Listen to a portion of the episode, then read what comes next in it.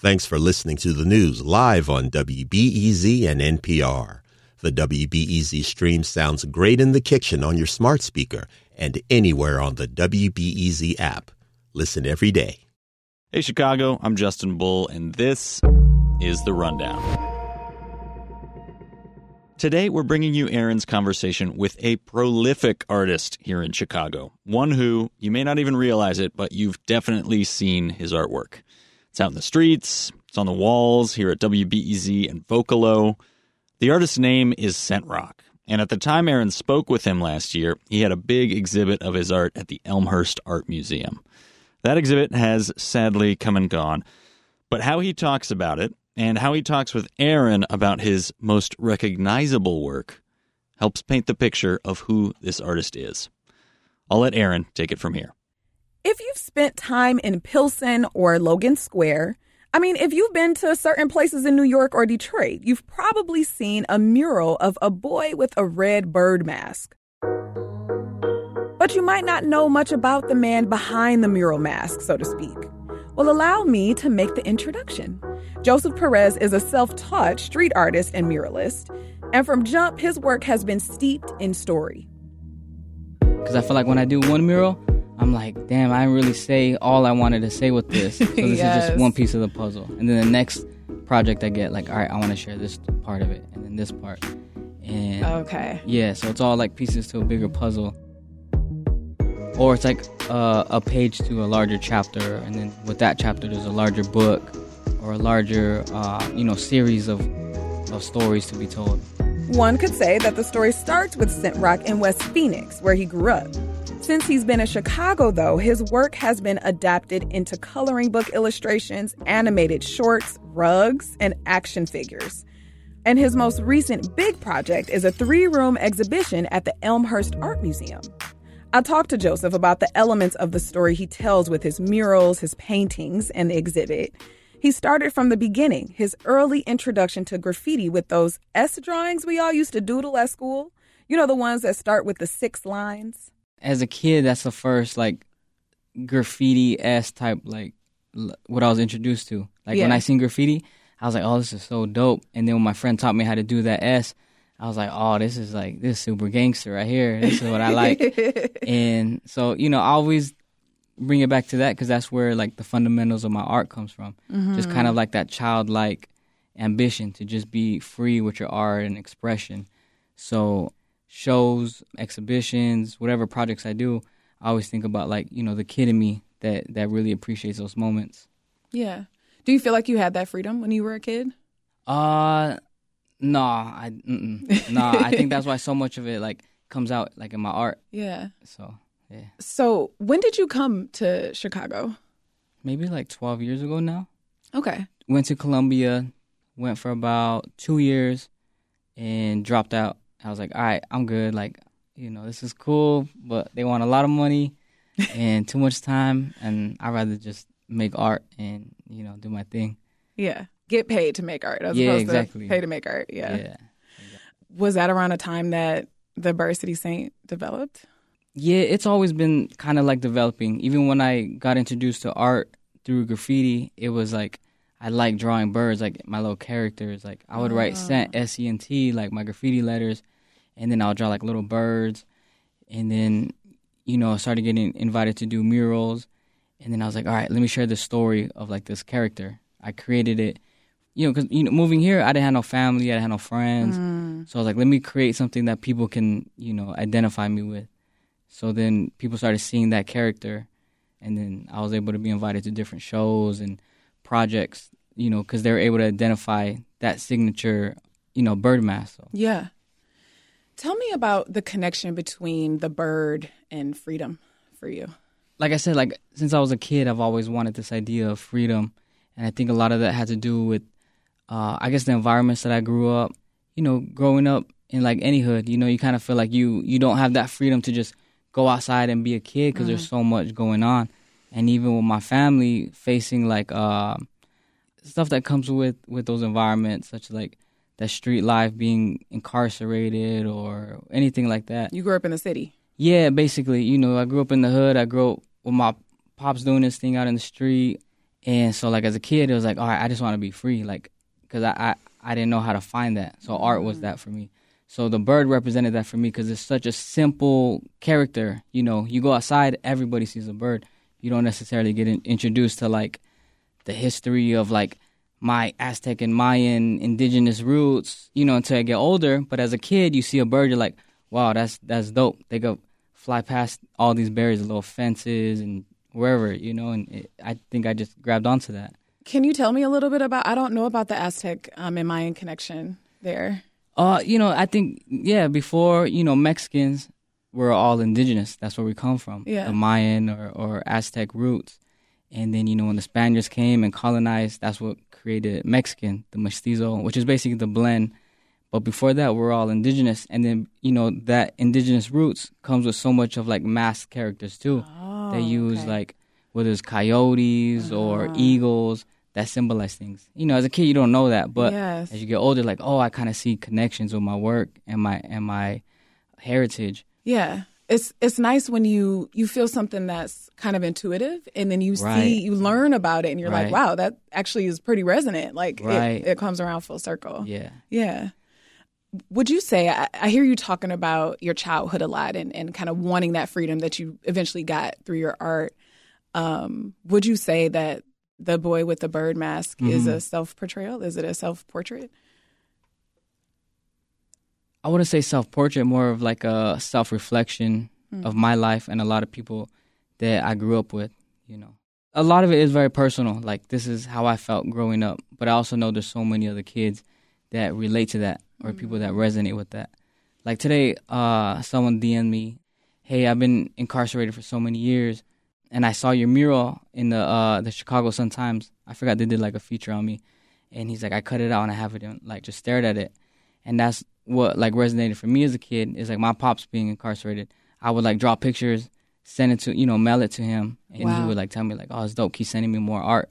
So that's what like motivated me. Yeah. It's kind of like a double meaning or a double reflection because it's like there's the bird that kind of Right. represents freedom, but Right. then the drawings themselves are like a connection to the outside as well. Right. Yeah. And then so that's like, you know, with the character, it's like this little boy with a mask. It does reflect my childhood, but I know that so many people can, you know, resonate with it that they can put themselves behind the mask kind of. Mm. Wow, that's really beautiful. That's that's a great that's a great quote. That's a great soundbite.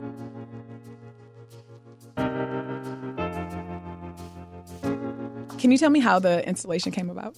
Uh, the the curators from the museum, Elmhurst Art Museum, came to my studio. So you know, it was about two years before the exhibition happened, and I'm just letting them know what my art's about. And you know, John and Sarah, shout out to them, very nice people. Yeah. Um, you know, I think like months later, they sent me an email like, "Hey, we want to extend a show opportunity. This is our gallery spaces." And I remember talking to my team, and I was like, "That's dope. They want to offer, you know, an exhibition space, but I if I'm gonna do this, I feel like I kind of want the whole museum. Like, give me, you know, as much as you can give me, because I can do a show. I, you know, I could fill up a gallery, Yeah. I could fill up a room, but I needed something that's gonna give me a bigger platform to share my story. Yeah. Like, you know, to just make a bigger impact. Do you feel like you did that? Yeah, I feel like yeah, I feel like I definitely did that. You know, there's always still room to grow. Like you're all you're always chasing that like that that pot of gold at the end of the rainbow. And I feel like I'm still like, all right, that felt good to do. That was a good challenge, good learning curves. Yeah. But I still feel like, all right, how can I, you know, push it to the next level? Yeah. It's a great type of push. You know, you're you're searching for that, you know, I call it feeling satiated, you Mm. know. Um, and I think as a creative person, you know you're never gonna really reach that point of being satiated, right? But um, What's the word? chasing- Satiated? A full, satisfied. Satiated, that's a good word. Yeah. I'm gonna hold on to that one. Thank yeah. you. There's a lot of different things going on in the installation. Right, a lot of different mediums right. um, portraying the story that you're telling. Um, I wonder for the parts that you know you did and painted, Mm-hmm. um, where were they done? Where did you actually do the work? All the work was created in my studio in Pilsen. Okay, you know, before the show, I was just in there like every day, just creating, developing. But even before that, before I even started like working, it was just let me come up with a storyline. Mm-hmm. Like you walk into the first room, I was like, all right, this is the introduction room. Yeah. You get introduced to like, all right, here's a mural on the wall. Here's a painting of like this kid in his room. Kind of give you introduction to you know Mm-hmm. what you're gonna see. The next space is like that the boy's house, the bird house. Um, then you go into the next space. That's like the outdoor space. The kid is on the floor, Mm. staring up at the sky. Yes. Um, and then you see like the paleta cart um, sculpture, and then you see the Yeah. paintings, and then the the fourth space is you see the you know the full circle moment. Mm. Were there times when you were like, oh, it, it may be better for me to paint this actually in the space? I've did a lot at the museum just because I don't my my studio is not that big for all of that, Okay. and I think the museum was like, all right, what's bro doing? Like, I'm like, all right, I'm gonna paint this wall, guys. I'm gonna wheat paste these posters on the wall. Like, I'm gonna go outside. I gotta redo this, and I was just like literally in the front of the museum, like painting stuff Yeah. and like cutting stuff. And you know they're real supportive, but I'm pretty sure they're like, uh, we don't typically do that. Yeah. Like, because if you've been, you went to the museum, you've seen it's a beautiful building. The outside is nice, like, you know. And I was just using it like it was my studio. Yeah. In the installation, I seen some lowriders. hmm And I wonder if, um, you know, there's such a, a beautiful culture around those. And I wonder if you've been a part of that culture or where that came came from for you. Yeah, Lowrider bikes. Yeah. yeah. um, Distinguished because there's also the lowrider car culture. car. yeah. yeah. I mean, they're all they're all together. yeah. But you know, as a kid, he don't he don't have his license yet, so he don't have no keys yet. Um, but yeah, lower the bikes. That's how I grew up too. Like Okay. West Phoenix is very like you know you think West Coast, you think like L.A. Like my grandfather has like a 1959 Impala. He was in a car club. Um, you know, my mom has a dope truck. You know, lowrider car is a part of like I consider myself Chicano, which is like Mexican that was born and raised in the United States kind of that blend of, of culture. And that's really big with us because it's like, you know, sometimes we don't have a lot to fall back on. So we have our culture of like, all right, but I got this dope car that I've, you know, hooked up how I wanted to hook up. That's like, to me, that's that's also like art, you know, that's their own art form. For sure. And yeah. so, you know, having, I remember going to like car shows and seeing like the bikes, how people would hook them up and do their, on the side, like airbrush paintings and stuff. So that really inspired me. a lot of your work outside of the museum, just Mhm. all the rest of your work almost that you do original work is big canvases, right? Like walls, buildings. Right. Um, and I wonder, you know, for the um, exhibit, you know, you, you kind of zoomed in, you got small, you had some smaller canvases, and I wonder what that process was like for you to go from so big to those smaller canvases. It was it wasn't that hard of a transition. I, I typically work, you know, I have to learn to work smaller. So you're always kind of in between the big and smaller space. Yeah, I feel like I need that balance. Mm. Like I'll do, you know, a large mural, and then I'm like, all right, I just want to sketch, and then I'll sketch for two weeks straight. Like, all right, it's time to work on some canvas, and yeah, I feel like I'm having more like understanding of what I want to do with my work now. Mm-hmm. What do you think brought you to that reflection point right now? Uh, to be honest, I think just accomplishing, you know, certain goals, but then also like I started going to therapy, just kind of like help me understand like why's my brain like thinking, you know, certain things. Yeah. And I think she's just been, you know, shout out to my therapist. She's just kind of even helping me think like, all right, there's a method where you can do this. It's called she called it chunking, where you don't have to take one goal. Like, oh, like all right, my goal is to create art for the museum. Like, no, break it down. Like today, this week, mm. one one piece of my goal is to secure supplies. And sometimes, you know, growing up certain environments, you feel like you just gotta like get everything, and you gotta, you know, do as much as you can, grab as much as you can, and you feel like you're always working behind the eight ball, like you're always behind the clock. Mm-hmm. She's like, no, like, like just take your time, do what you have to do. You know, value your small victories, value, and another thing too. All right, not since we brought this up. Another Yeah. thing too, she taught me there's more value in your stories and your art than just outside of the trauma.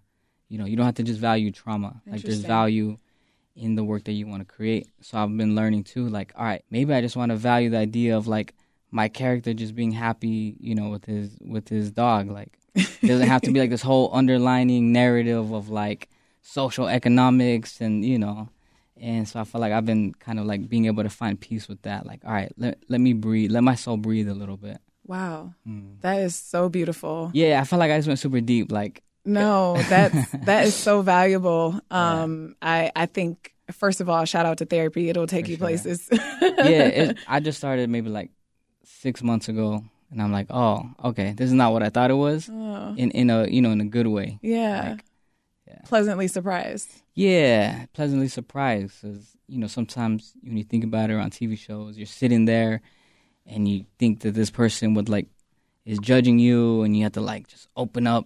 But really, it's just let's just talk. Let's let's understand things. Allow me to self reflect and understand things at my own pace. Yeah. So I wonder about other collaborations that you've done. Um, I know you you've worked with toy companies, you've worked with illustrators. What's a collaboration that's making you really excited right now? There's been a couple, but one that I'm really excited about, just because you know, moving to Chicago and being able to work with the Chicago legend has been, you know, an accomplishment, a, a goal for sure. Like almost like a, like you never feel like, oh, I made it, but you feel like, all right, I'm like, this feels good. Yeah. So I'm working on a project with Lupe Fiasco right now. It's like art reflecting the art. Like, so he created a song, a track about my art, and then I took the track and I created an art piece based off of that that mm-hmm. song. Yeah, I guess it's very meta, or it's very like you know, like this full levels. circle. Yeah, and that's like, I'm like, yeah, that's very much him. Like, Okay. and then yeah. even listening to the song, I'm like, hold on, let me rewind that back. What do you say? oh yeah, that is what my art's about. My name is Joseph Perez. Um, I go by Sentrock.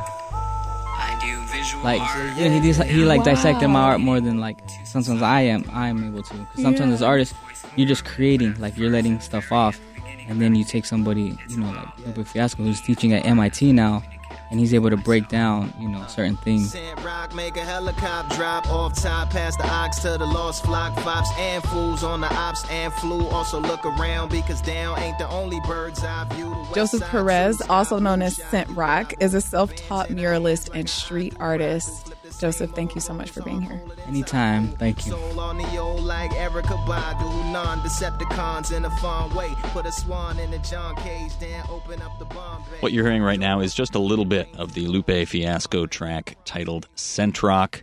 Check that out wherever you listen to music. And that's it for today. Sarah Stark and I produced The Rundown. Sam Deere also helped with this episode. Ariel Van Cleave is our editor, and our executive producer is Brendan Banaszak. Our theme music is by Louis Weeks. The Rundown is produced by WBEZ Chicago and is part of the NPR network. If you liked this episode, please rate and review us. It helps more people find the rundown. I'm Justin Bull. Thanks for listening.